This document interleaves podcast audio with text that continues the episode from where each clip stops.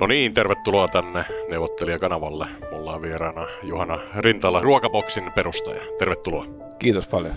Ja tämä on tehty kaupallisessa yhteistyössä Ruokaboksin kanssa. Meillekin on tullut näitä ruokabokseja, mutta voisiko se vähän kuvata ensi alkuun omaa taustaansa?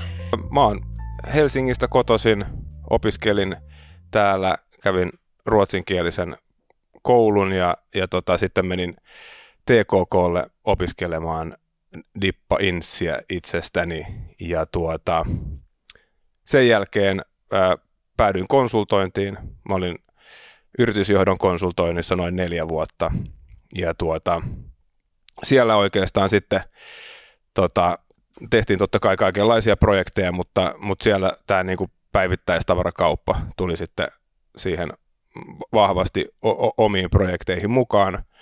Tehtiin, tehtiin niitä paljon Baltiaan ja, ja myös kaikkiin Pohjoismaihin.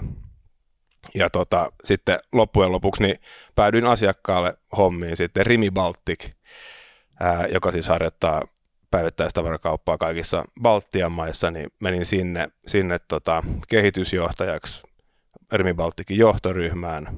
Tämä oli 2000, 2010 taisi olla. Muutin, muutin Riikaan, Riikaan Latviaan ja, ja tota, se oli hieno, hieno seikkailu siellä. siellä. Ja tota, sitten neljä vuotta myöhemmin niin, niin muutettiin Ruotsiin, Tukholmaan, Iikka Gruppenin palvelukseen, eli Iikka, joka on Ruotsin suurin päivittäistavarakauppa. Kesko vai S-kauppa? Se on niinku keskomallinen, eli kauppiasmallinen.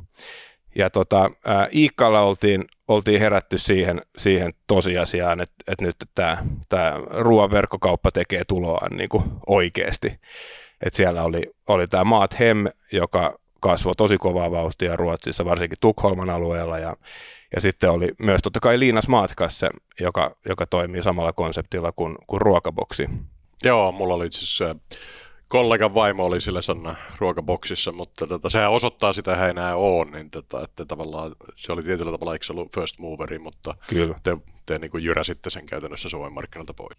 Joo, joo kyllä siinä, siinä sitten kävi niin, mutta tota, äh, joo, tosiaan vielä jos palaan siihen, siihen tota, äh, omaan ruotsistinttiin, niin, niin, niin tota, Iikkalle tosiaan herättiin tähän tosiasiaan, että, että nämä ruok- verkkokaupat on nyt tekee tuloaan myös ruoka kategoriassa ja, ja, ja, tota, ja Iikkalla haluttiin sitten rakentaa oma, oma verkkokauppa ja, ja siihen mä lähdin sitten kaupalliseksi johtajaksi mukaan.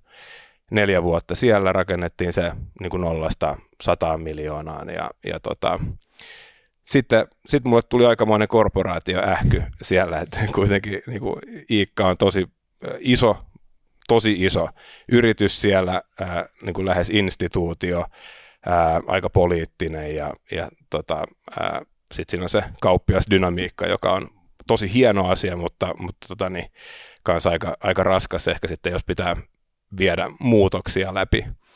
Ää, ja tota, sitten sit mä näin, että et, et tämä niinku Milkit liiketoimintamalli, eli, eli ruokaboksin liiketoimintamalli on, on hemmetin hyvä, että se ratkaisee paljon näitä ru- ruoka liiketoimintaan liittyviä haasteita, eli se niin vähentää hävikkiä ja, ja sitten myös parantaa sitä ruoan laatua, mitä tarjotaan ihmisille, kun, kun tota, tarjotaan kuitenkin sitten tuoreista raaka-aineista itse valmistettua ruokaa. Ja tämä, tämä inspiroi mua tosi paljon.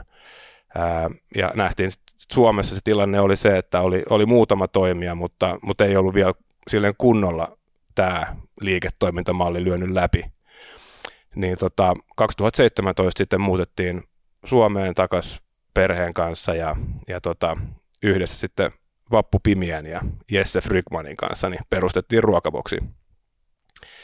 Ja joo, 2017 aloitettiin ja, ja 2018 oli ehkä meidän ensimmäinen vuosi, kun saatiin niin kuin homma, homma käyntiin ja oikeita asiakkaita, muitakin kuin tämä niin kuin Friends, Family and Fools. Joo, sitten tuli korona ja sehän on niin kuin tosi mielenkiintoinen, voidaan voidaan sitä niin kuin miettiä. Itse olen investointipankkiiri, niin tota, myytiin parikin tuota verkkokauppaa ja, ja ne tuntui siis, tota, että nyt on niin kuin paradigma muuttunut täysin, että kun, ja, mutta se oli osittain vähän niin kuin fuulaa, että jengi oli tuota, kiikessä siellä kotonaan, niin ne tykkäs vaan tilata kauheasti kamaa maailmalta verkkokaupoille ja niiden volyymit tavallaan pää nousi, mutta teille varmaan tämä oli niinku nettopositiivinen, koska se niinku tavallaan opetti ihmiset tilaamaan, mutta varmaan siitä tuli vähän samanlainen niinku hidastumishäntä sitten selkeä, kun se korona loppui ja ihmiset pääsi vapaaksi.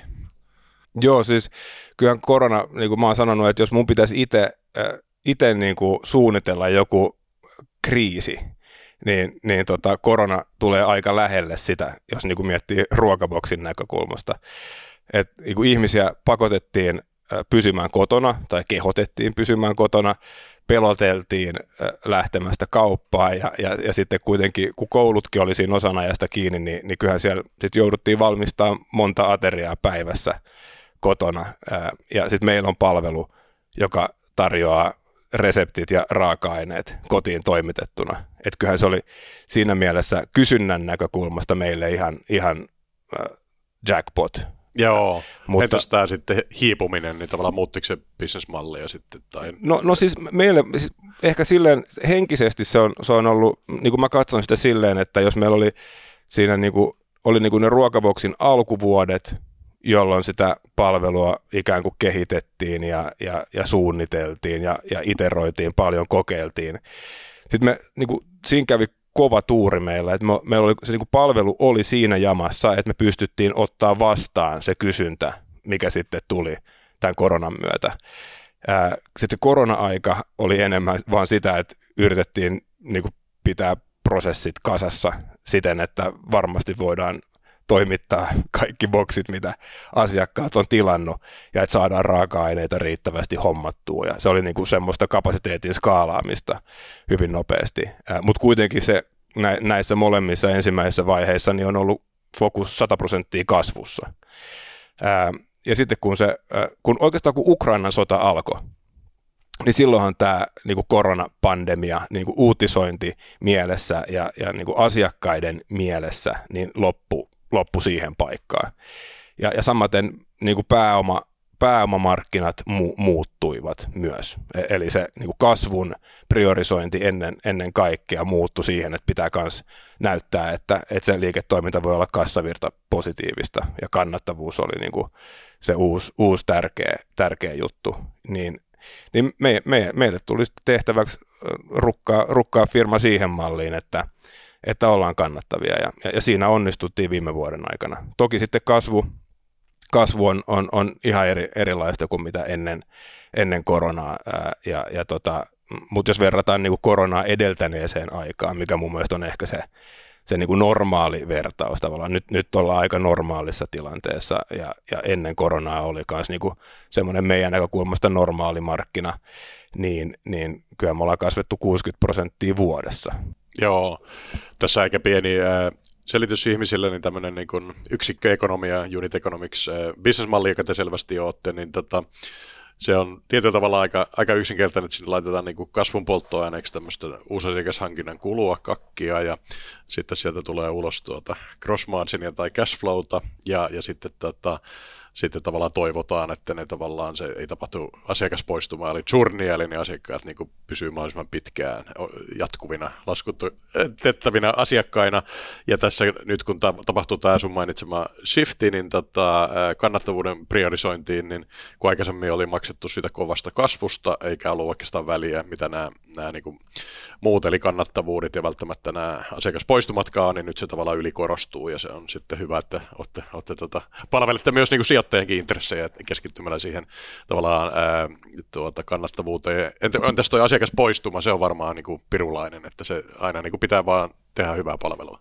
Joo, siis, se, siis sehän, sehän tavallaan siitä asiakaspoistumasta ei, että sitähän aina on. Niin. M- mun mielestä se, se niin kuin, sen, sen churnin tai, tai se, mikä se re, revenue retention on, niin. me, me, mitä puhutaan mieluummin revenue retentionista, että et mikä se, niinku, se absoluuttinen luku on, se, se on mun mielestä se on niinku toimialakohtainen.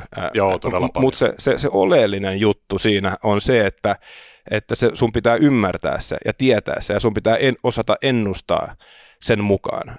Eli sun pitää pystyä ennustamaan tosi hyvin se, että mistä kanavasta hankittu asiakas, mihin vuoden aikaan, mikä sen se niin kuin lifetime value kertymän, kumulatiivisen kertymän niin kuin, äh, käyrä on.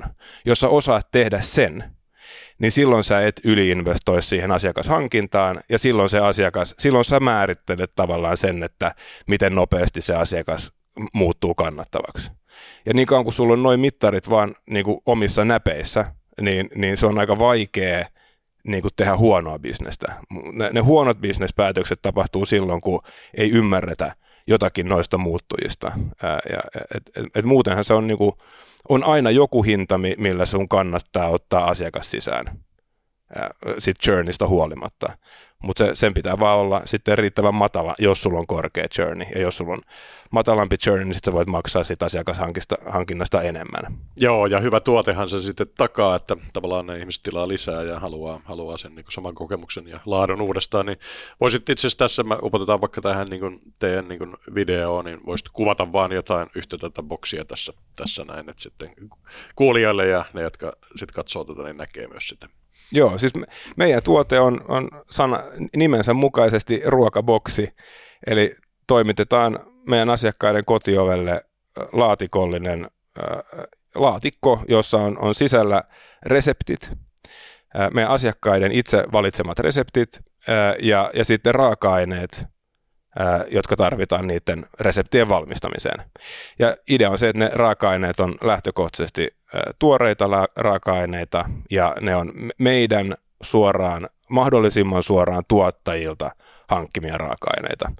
Ja sitten näistä laadukkaista hyvistä raaka-aineista meidän asiakkaat itse valmistaa sitten ne ateriat, mitä he on, he on tilannut.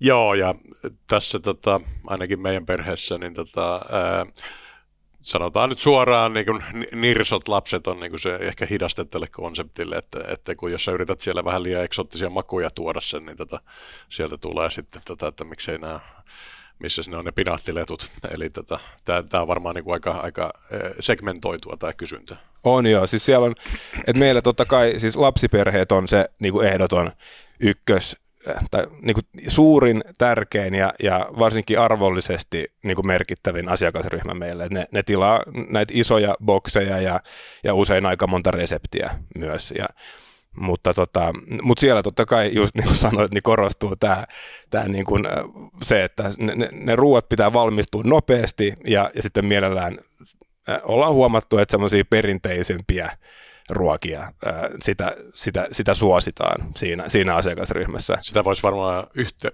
yhteislöllistää, eli ottaa ne lapset mukaan siihen ruoanlaittoon. Joo, mä, mä, mä luulen, että meidän tyytyväisimmät asiakkaat ylivoimaisesti on niitä, jo, joilla on sen ikäisiä lapsia, että tämä niinku ruoan valmistus voidaan ulkoistaa lapsille tämän niinku ruokaboksin kautta.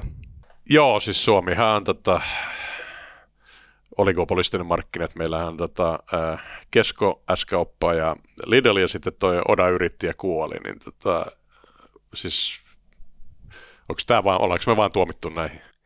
No siis mä ensinnäkin niin, niin Odan, Odan kuolema varmaan liittyy enemmän siis niin kuin rahoitusmarkkinoihin kuin mihinkään muuhun. Et, et siis itse asiassa nehän, nehän kasvoi kyllä Suomessa tosi kovaa ja, ja sittenhän he, he päätti vetäytyä myös Saksan markkinalta. Et se, oli, se oli kyllä tämmöinen rahoitusmarkkina-asia, joka, joka siihen Odan kuolemaan johti, mikä oli mun mielestä tosi sääli.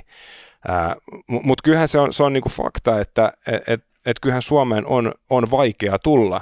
Et varsinkin jos, jos, jos, jos sun tarvii tarjoa tosi laajaa valikoimaa. Että tämä ei silleen päde meihin, koska meillä on niin suppea se, se valikoima, että me voidaan suoraan hankkia se, se tuottajilta. Mutta mut jos niin kuin Odan tapauksessa esimerkiksi, niin, niin eihän niitä tukkuja ole juurikaan äh, muita kuin nämä ketjuliikkeet, jotka möis, möis sulle sitä kamaa. Ja, ja, ta, tai niissä tukuissa niin sä joudut välittömästi tämmöiseen niin kuin hinta, hintahaasteeseen, koska sä niin kuin yksinkertaisesti et saa sitä raaka-ainetta tarjolle sinne sun kauppaan läheskään siihen hintaan kuin mitä kilpailijat saa.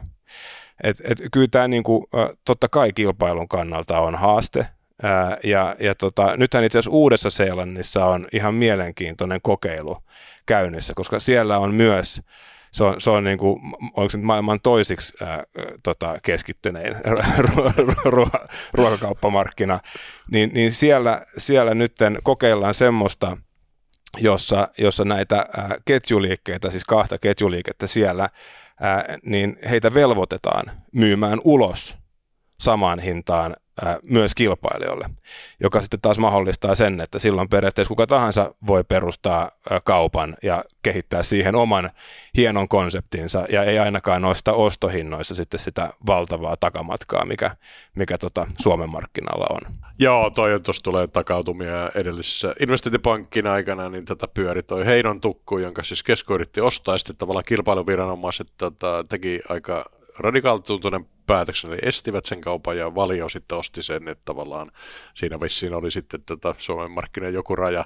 Mutta ehkä tuosta hintakontrollista tota, taas sitten mennään oikein kunnolla taaksepäin, että tota, tämä Valio osti jonkun Meijerin ja sitten teki semmoisen niin todella tyhmän päätöksen, että ne suostui juurikin tuohon maidon niin tukkuhinta malliin ja nyt ne kärsii siitä ikuisiksi ajoiksi, että, että tavallaan se, ja sitten kilpailijat eli Arla ja muut, niin tuota, jotka on niin kuin, globaalissa mittakaavassa. Isompia firmoja, niin tavallaan hyödyntävät sitä ja tästä ikuisuuteen, että noikin on, noin saattaa mennä niin kuin jännittäviin tiloihin sitten tuommoiset, tota, piksataan tämä markkina hinnalla ratkaisu. Mutta joo, tämä on kyllä... Se on, se on totta, se on mielenkiintoista ja to, todella mielenkiinnolla seurataan nyt, että mitä siellä Uudessa-Seelannissa sitten oikeasti tapahtuu. Joo. Mutta yritys on varmasti hyvä ihan niin kuluttajan kannalta, että saataisiin enemmän tarjoamaan, enemmän variaatiota siihen, siihen kuluttajatarjoamaan, niin, niin kyllähän se siis edellytys sille on, että, että tälle oligopoliatilanteelle tehdään jotakin. Joo, ja sitten se jotenkin varmaan lainehtii tosi oudosti, että välillä niin niitä tuottajia kurutetaan liikaa että nekin menettää sen marginaalin ja sitten taas tätä kur, kurmutetaan sitä kuluttajaketjua ja se möhkäle siinä välissä sitten heiluu jotenkin epäoptimaalisesti koko ajan. Ja sitten jos niitä möhkäleitä on vain kaksi, niin ne ei kauheasti kumoa toistensa heiluntaa. Mä en tiedä, oliko tämä kovin hyvä ver- vertaus ei, tästä, mut, ei, tästä meidän arvoketjusta. On, joo, tuossa sulla on arjo, arvoketju ja sitten sulla on niinku yksi niinku semmoinen choke pointti siinä arvoketjussa. Että et sulla on niinku paljon tuottajia, sitten sulla on paljon asiakkaita, mutta sitten siinä välissä sulla on niinku todella, todella kapea se, että mistä kaiken sen tavaran pitää mennä läpi. Että sulla on kaksi. Joo. Niin kyllähän se, se on aika selvää, että minne se kate jää tämmöisessä mallissa. joo, joo, joo nämä ne kapeat siivut on ehkä sympaattisemmin kuin mö, hyllyvät möykyt Toin tavallaan makeeta, että sä oot siellä ollut tuota, ruotsalaisten tota, kouluttamana ja sitten tietyllä tavalla voitit sen yhden ruotsalaisen täällä olevan pienen kilpailijan Sanna Ruokaboksin ja, ja sitten taas toisaalta tässä on sitten oliko se nyt norjalaisten tämä Oda, niin tota, mm. tietyllä tavalla eikö siitä voi oppia, että sitten semmoinen niinku, ihan niinku liian leveä tarjonta, niin se ei toimi, että se tavallaan, ne, jos sitä pitää niinku liikaa lai, valikoimaa tuoda, niin, niin, niin se, se on vaan jotenkin liian vaikeaa tai kallista tai logistisesti hankalaa, niin miten sä niinku näet sen Odan, Odan tilanteen teihin verrattuna? No siis, no Odan, Odan mallihan itse asiassa on myös niinku suppeempi valikoima. Et, et he, mä muistan, että oliko se 7-8 tuhatta tuotetta valikoimassa. Kun... No, mutta teillä on kourallinen. Niin, me, meillä niin. on kourallinen, mutta jos me vertaa taas sitten näihin ketjuliikkeisiin, niin siellähän on kymmeniä tuhansia. Joo. Et, et tota, kyllä se tehokkuus, tässä niinku ruoan verkkokaupassa se tehokkuus on, on niinku todella tärkeää. Et, et kuitenkin tässä niinku se, se, mitä ihmiset on valmiita itse menemään kauppaan ja tekemään sen, sen duunin siitä, että vietetään siellä vaikka puolitoista tuntia pahimmillaan ja kerätään itse ne, ne tuotteet, niin sehän on se työ, mistä, mistä ihmiset ei ole valmiita maksamaan. E, eli se keräilytyö, siitä kukaan ei halua maksaa. Kotiin kuljettamisesta, niin, niin sen, sen niin kuin, se on helpompi niellä. Mutta siis se, että joku kerää ne kamat sulle valmiiksi, niin siitä kukaan ei halua maksaa. Ja silloin totta kai mitä laajempi valikoima sulla on, niin sen kompleksimpaa se keräily. Et jos sulla on 30 000 tuotetta siellä ja sä keräilet myymälässä, niin se keräily ei tule ole erityisen tehokasta. Jos sä keräät 8000 tuotetta jossakin automatisoidussa varastossa, niin sä pääset tiettyyn keräilytehokkuuteen. Noin 200 units per hour on tämmöinen niin automatisoidun varaston, kun myymäläkeräilyssä se on alle 100 units per hour.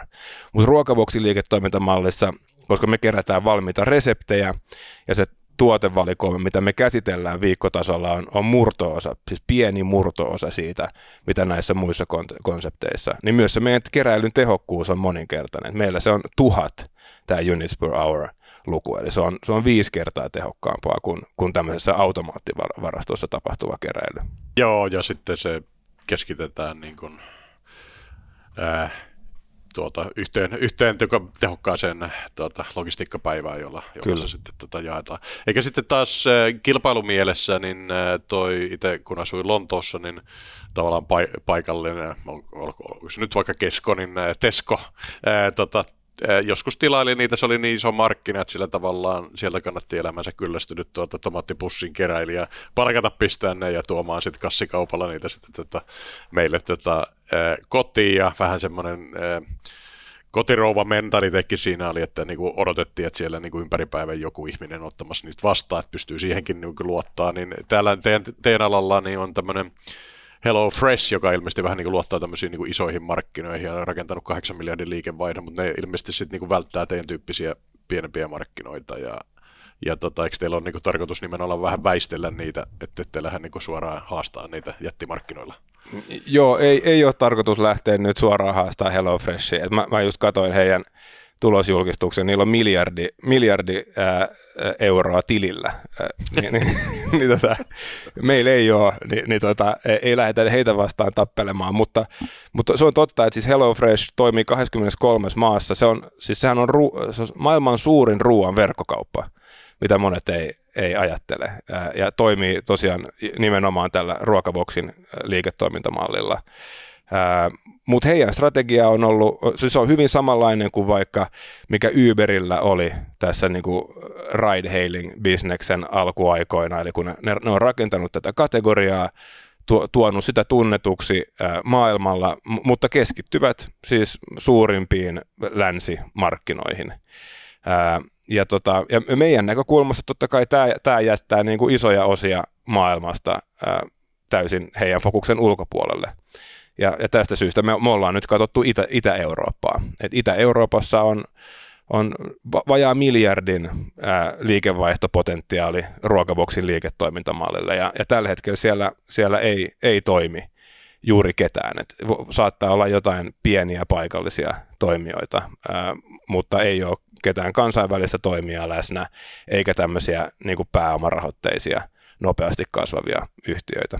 Niin, eikö täällä ole vähän samanlainen go-to-market tai niin kuin uuden kohdemarkkinan rakentamisstrategia kuin Voltilla oli, että ne tavallaan väisteli tota DoorDashia ja muita isoja meni tavallaan Itä-Euroopan markkinoille ja niillä on sitten playbookki, miten, miten ne niin vallotetaan. Joo, nimenomaan. Siis nyt mä aina sanon, että, että ei me olla tässä keksitty juuri mitään, mitään itse, että, että ei olla keksitty liiketoimintamallia itse, eikä olla nyt keksitty tätä laajentumistrategiaakaan itse. Että, että siis ihan niin kuin sama, sama idea kuin mikä, mikä Voltilla oli. Eli mennään sinne ja se, niin kuin, sehän perustuu siihen, että kun me ollaan, me ollaan täällä, niin kuin joku sanoi hyvin mun mielestä, Länsi-Siperiassa, niin kuin, niu, niukkuudessa syntyneitä, niin, niin, niin tota, se mindsetti, mikä meillä on aivan erilainen kuin, kuin mitä jos, jos tota, on, on aloittanut vaikka Lontoossa tai New Yorkissa oman, oman kuluttajapalvelunsa rakentamisen.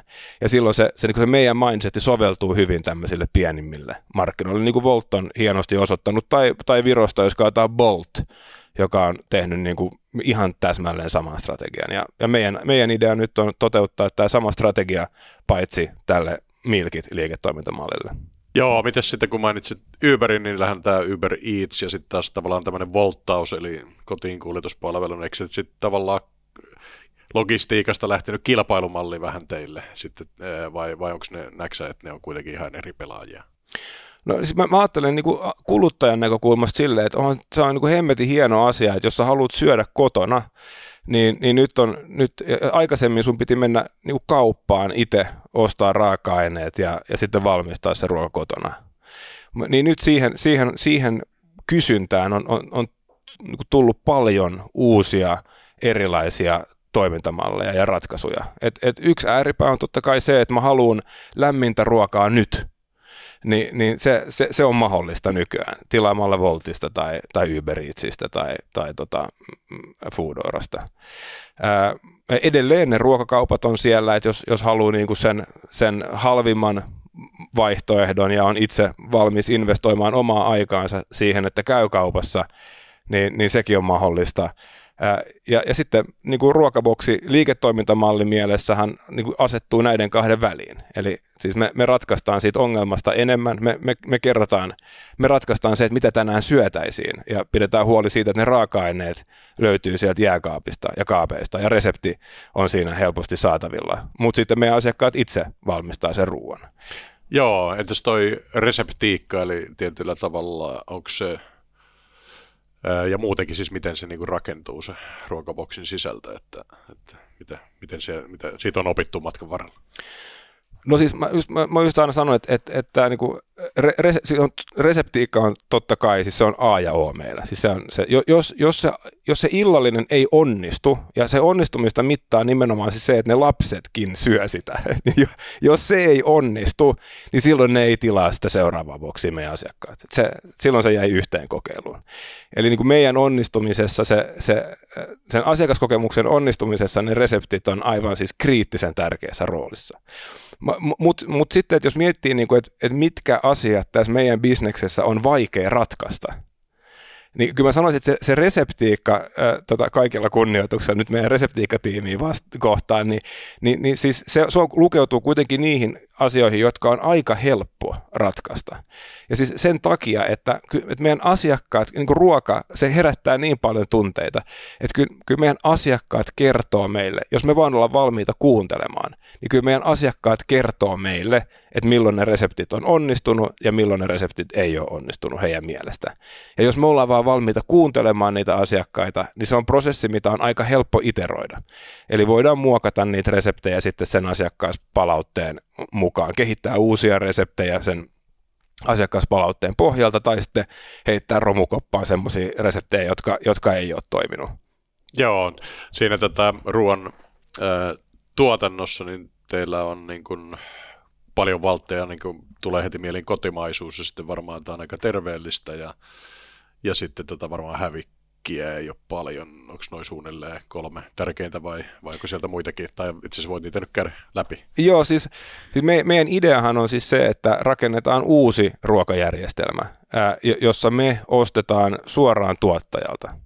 Mahdollisimman paljon suoraan tuottajalta, ihan suoraan viljelijältä monessa tapauksessa, jolloin niitä välikäsiä ei ole.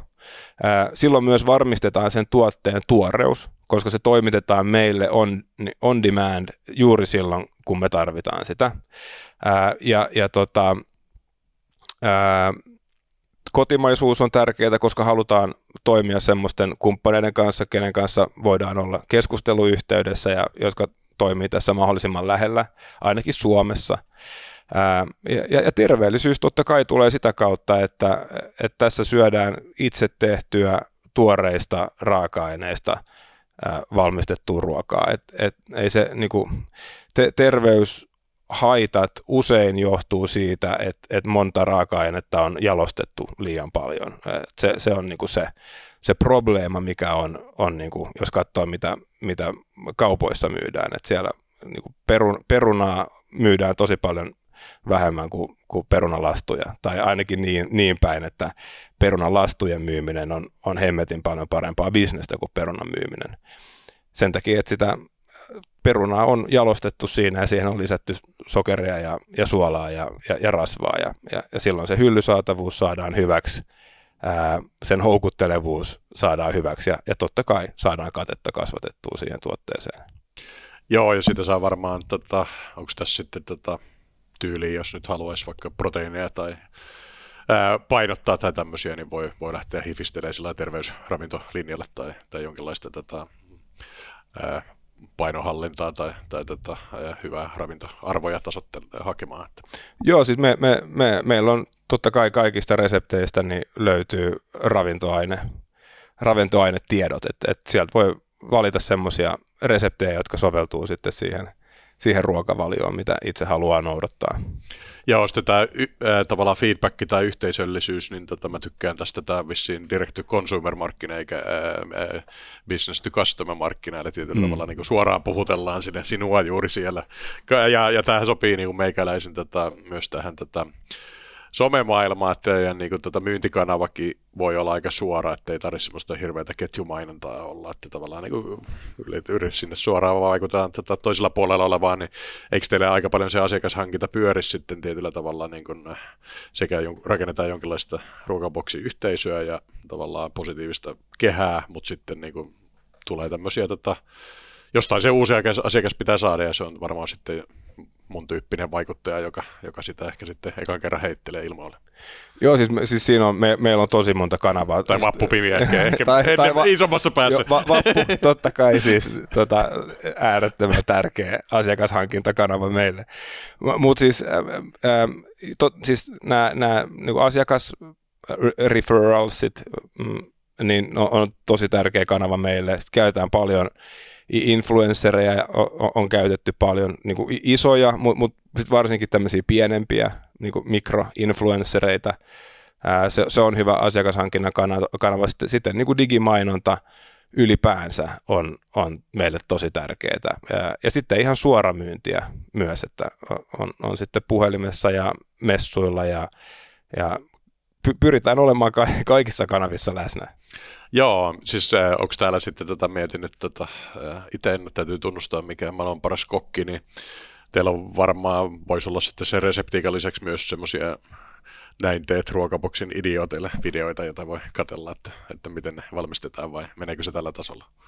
No siis vielä, vielä mennään ihan näillä niin kuin resepteillä. Et siinä on kyllä tosi tärkeää, että ne vaiheet on kirjoitettu selkeästi ja että ne on oikeasti siinä järjestyksessä, missä se Mä melkein ruoka... kyllä vaatisin, tarvisin sen niin kuin how to do videon, että mä ja, siis niin se... avuton, että se pyöriä siinä vieressä. ja, siis se, se, on ihan hyvä idea, sitä on kyllä pyöritelty tuolla, mutta ei, ei ole vielä te, laitettu tuotantoon tätä ideaa. Sitten sä aika paljon, jos googlaa sun nimeä, niin tota, oot, oot tavallaan tästä äh, työyhteisöstä puhunut ja, ja sitten taas sulla oli jossain vaiheessa, varmaan siinä korona-aikana oli joku, joku jonkinlainen tota, burnis tuli, tuli siinä, niin äh, kuitenkin on äh, kivaa töissä ja hyvä tiimi vai mitä, mitä, mitä sä oot siitä oppinut matkan varrella? No siis, siis mitä mä oon oppinut siitä on siis se, että, että, että kaiken A ja O, o, o niin kuin vaikka saa tehdä tosi hienoja juttuja ja, ja upeassa tiimissä, siis meillä on aivan timanttinen työ, työyhteisö ruokaboksilla ja fantastisia kollegoja, niin, niin kuitenkin se, se, se, mitä kukaan ei voi tehdä sun puolesta, on se, että pitää huoli siitä omasta hyvinvoinnista. Ja, ja, ja tota, se, sen mä oon oppinut priorisoimaan kaiken muun edelle. Et mä ensin mietin, kun mä suunnittelen mun viikkoa, niin mä ensin mietin, että milloin mä käyn salilla, milloin, milloin tota, mun ruokailurutiinit on, on tota, niitä mä seuraan suht orjallisesti ja, ja samoin sitten tämä niin nukkuminen ja, ja siihen, että, että siihen pitää käyttää riittävästi aikaa illalla rauhoittumiseen, ja, jotta pystyy sitten nukkuu, nukkuu hyvin. Ää, niin näitä asioita mä priorisoin korkeammalle kuin, kuin mun työtä. Et, et ensin mietin, että miten mä saan tämän niin kuin rutiinien osalta tämän viikon toimimaan ja, ja sitten sen jälkeen mietin, että milloin mä pidän minkäkin palaverin ja, ja milloin tapaan kenen, kenetkin. Joo, ja nyt jo lähdette sitten tota vallottaan sitä Itä-Eurooppaa, siis tämän tyyppisiä maita kuin Puola ja Tsekki on niin kiikarissa ja, ja tuota, sitten sulla, kun se CFO on kanssa pyörittelet sitä Exceliä miten se vallotetaan, niin äh, siihen varmaan pitää panostaa tätä siihen äh, markkinan avaamiseen. Siihen tarvitaan kai joku, joku markkinointipuusti vai, vai tota, ja, ja sitten tota, jossain vaiheessa se muuttuu sitten kai niin Suomen kaltaiseksi tavallaan kassavirta positiiviseksi bisnekseksi, niin tota, onko teillä tavallaan jo lentoliput ostettu jonnekin ja tavallaan suunnitelmat ää, valmiina vai missä vaiheessa mennään tuolla puolella? Joo, kyllä meillä on suunnitelmat on tosi, tosi valmiina, että nyt neuvotellaan, neuvotellaan rahoituksesta parhaillaan. Mutta se on just noin niin kuin sä kuvailit, että et, et siinä niin kuin se tavoite lähtee siitä, että nämä uudet markkinat halutaan saada kassavirta positiivisiksi kahdessa vuodessa. Sitten me tiedetään, että jotta se, se olisi järkevää tavoitella sitä kassavirta positiivisuutta, niin sulla pitää olla noin 20 prosenttia siitä tavoiteltavista, tavoiteltavasta markkinasta pitää olla sun käyttäjiä kvartaalitasolla. Ja, ja sitten se on aika yksinkertaista matematiikkaa, koska me tiedetään, mitä se asiakashankinta maksaa ja me tiedetään, mitä se liikevaihto kumuloituu sitten jokaisesta asiakkaasta, joka hankitaan. Ja siitä sitten voi taaksepäin laskea sen, että, että tavallaan mikä se dippi on, että miten alhaalla se kassavirtakäyrä käy ennen kuin se sitten alkaa kääntyä positiiviseksi. Joo, ja se raha käytetään siis Ää, niin kuin teknologiahan meillä, meillä on hyvin pitkälle valmista. Tiimimielessä, mitä siellä paikallisesti tarvii, että et operoidaan, niin, niin siinä ei kuitenkaan puhuta niin kuin hirveän isosta porukasta ollenkaan, että et niin alle, alle kymmenellä, varmaan viidellä hengellä saadaan markkina auki. Että se, ne varat, mitä nyt kerätään, niin käytetään siihen, että hankitaan asiakkaita. Ja, ja tota, siinä niin kuin ihan niissä samoissa kanavissa kuin Suomessakin. Mutta tota, se laajentuminen tulee menee silleen, että mennään ihan niin kuin Suomessa on tehty, että ollaan menty kau- kaupunkijärjestyksessä ja, ja, ja aina ennen kuin avataan kaupunki, niin, niin hankitaan niitä asiakkaita jo. Eli, eli tehdään sitä myyntiä hyvissä ajoin jo ennen kuin se, se niin kuin varsinainen lanseerauspäivä tapahtuu. Ja, ja, ja siinä se idea on se, että että halutaan varmistaa, että meillä, meillä on silloin ensimmäisestä päivästä lähtien merkittävät volyymit koska silloin se kuljetus on tehokasta, mutta silloin myös me saadaan hyvät hinnat raaka-aineesta, koska tavallaan e-, eka, ekasta operaatiopäivästä lähtien niin, niin meillä on hyvät volyymit siellä. Joo, eli eikö se ole sillä kuitenkin melko simppeli, että teillä on se tavallaan se paikalliset raaka-aineen tuottajat, josta saadaan se hyvälaatuinen ruoka. Sitten se tota, laitetaan siihen logistiikkapisteeseen, keskitetään niin kuin kerran viikossa logistiikka tosi tehokkaasti ja varmaan reititetään niin kuin tosi huolella. Kyllä. Ja sitten tavallaan laitetaan se tilauslyksi. Ja sitten sitä vissiin teidän mallissa ei ole semmoista niin kuin, häräylitilausta, että tilaanpa tänään ja saan huomenna, vaan se niin kuin, siinä on kuitenkin viikon, viikon niin kuin lead time ainakin siihen tätä deliveryin, että, että pystyy aika hyvinkin siis suunnittelemaan sitä. Joo, eli se, se, se, se just noin. Sitten toki niitä toimituspäiviä voi olla useita, mutta se mikä on ominaista niin kuin Milkit liiketoiminnassa on se, että se, se tilaus pitää kuitenkin lukita, se, tavallaan se ostopäätös pitää tehdä niin kuin useita päiviä ennen sitä toimituspäivää. Ja, ja se, sehän johtuu just siitä, että me halutaan, me, me ei haluta ää, pitää varastoa, me ei haluta aiheuttaa hukkaa missään vaiheessa sitä prosessia, niin me tilataan sitten ne raaka-aineet niitä tilauksia vastaan, mitä me ollaan saatu meidän asiakkailta, jolloin se todella on niin kuin just in time suoraan pellolta pöytään tapahtuva toimitusprosessi. Ja sama pätee sitten siihen toimituskapasiteettiin, eli, eli tota, me, meidän ei tarvi, me, me ei tarvita tämmöistä on-demand-kapasiteettia, että tuolla niin autot seisois, jos, jos, jos volyymia ei tule, vaan me tiedetään hyvissä ajoin, niin kuin tänään, eikö tänään on, tänään on keskiviikko, no huomenna me tiedetään ää, ensi maanantain kaikki toimitusosoitteet jolloin sitten meidän kuljetuskumppanit voi suunnitella ne reitit yhteistyössä meidän kanssa ja varata sen verran kapasiteettia meille, kuin mitä me tarvitaan just niiden boksien toimittamiseen. Et siinäkään ei synny, synny mitään hukkaa ikään kuin siinä prosessissa. Joo, kuulostaa tehokkaalta. Ehkä sitten vielä voisi käsitellä tätä terveellisyyshävikkikulmaa. Mä itse tuolla Fredman Groupin hallituksessa, jossa siis tota, myös huolehditaan näistä ei luoda varastoja, jotka pilaantuu joko kaupan hyllylle tai sitten tukkurin tota, tiloihin on varmaan niin kuin iso, iso tota, äh, ihan vaan niin kuin kiloissa säästetään paljon kamaa. Mm. Ja vaihtoehto vissiin sitten olisi, että tota, joko sulla on jotain niin kuin kuivamuonaa, tai sitten niin kuin aina aina haet sieltä kaupasta jotain ja sieltä iso prosentti pilaantuu. Että voiko tätä niin kuin jotenkin haarukoida, että mikä se on se, tai millä tavalla se syntyy se ruoan niin kuin, äh, hävikin säästö?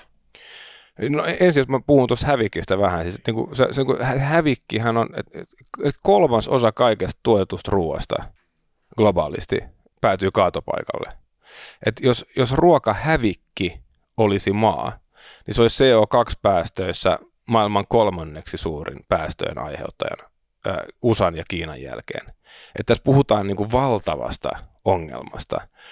Äh, ja ja tota, niin kuin meidän tapauksessa niin se se meidän jakeluketjuhan on täysin eri, erinäköinen kuin tämä niin kuin perinteinen ruoan ää, jakeluketju. E, eli me, meillä ei ole meillä ei, ei ole omia varastoja ollenkaan, vaan niin kuin mä sanoin, niin me, me tilataan ne raaka-aineet, mitä tarvitaan niiden boksien pakkaamiseksi, mitä on jo tilattu meidän, mitä meidän asiakkaat jo on tilannut. Eli siinä ei, ei, ei ole tota, synny hävikkiä, tai se hävikki ainakin minimoituu siinä prosessissa.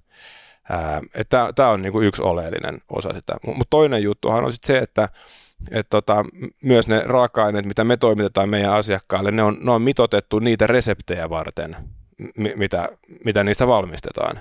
Eli meidän, meidän mallissa ei, ei tapahdu sitä hävikkiäkään, joka on sitten niin kotona asiakkaiden jääkaapissa, että tarvittiin, tarvittiin tota, purkkiä majoneesia johonkin reseptiin, niin sitten se, se toinen puolisko jää, jää sinne happanemaan. Olisiko sitten myös toi tavallaan se prosessointi on, on niin kuin vähemmän rajua, että parhaimmillaan on aika puhdasta ja ilman hirveitä lisäaineiden niin kuin, tai tota, teollisen prosessin niin kuin, tunkemista siihen väliin. Mm. Niin siis yleensähän tämän niin kuin, jalostamisen pointtinahan on nimenomaan niin kuin, pidentää sitä sen tuotteen hyllysäilyvyyttä. Ää, et, tota, me taas toimitaan tuoreissa raaka-aineissa niin se on niin kuin vähän eri logiikka siinä.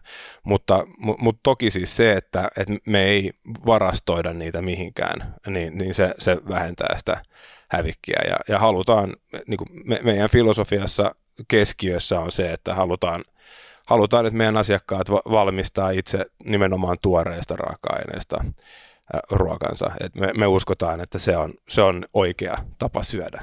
Niin ja niin, he sitten tungeta sitten määränsä enempää jotain tota, säilyvyysaineita tai sokeria tai tota, umameita tai, tai tota, mitä sinne nyt laitetaankaan teollisessa ruuassa, että josta saattaa tulla niin kuin aika, aika pahojakin terveysvaikutuksia. Niin, ja siis kurkku on kurkku ja tomaatti on tomaatti ja, ja kanan rintafile on kanan rintafile. Että, niin. joku sanoi joskus, että syö asioita, jotka tunnistat, niin se on, se on mun mielestä aika hyvä hyvä tota, ohjenuora, että ei se sen ihmeellisempää välttämättä ole se terveellinen ruokavalio.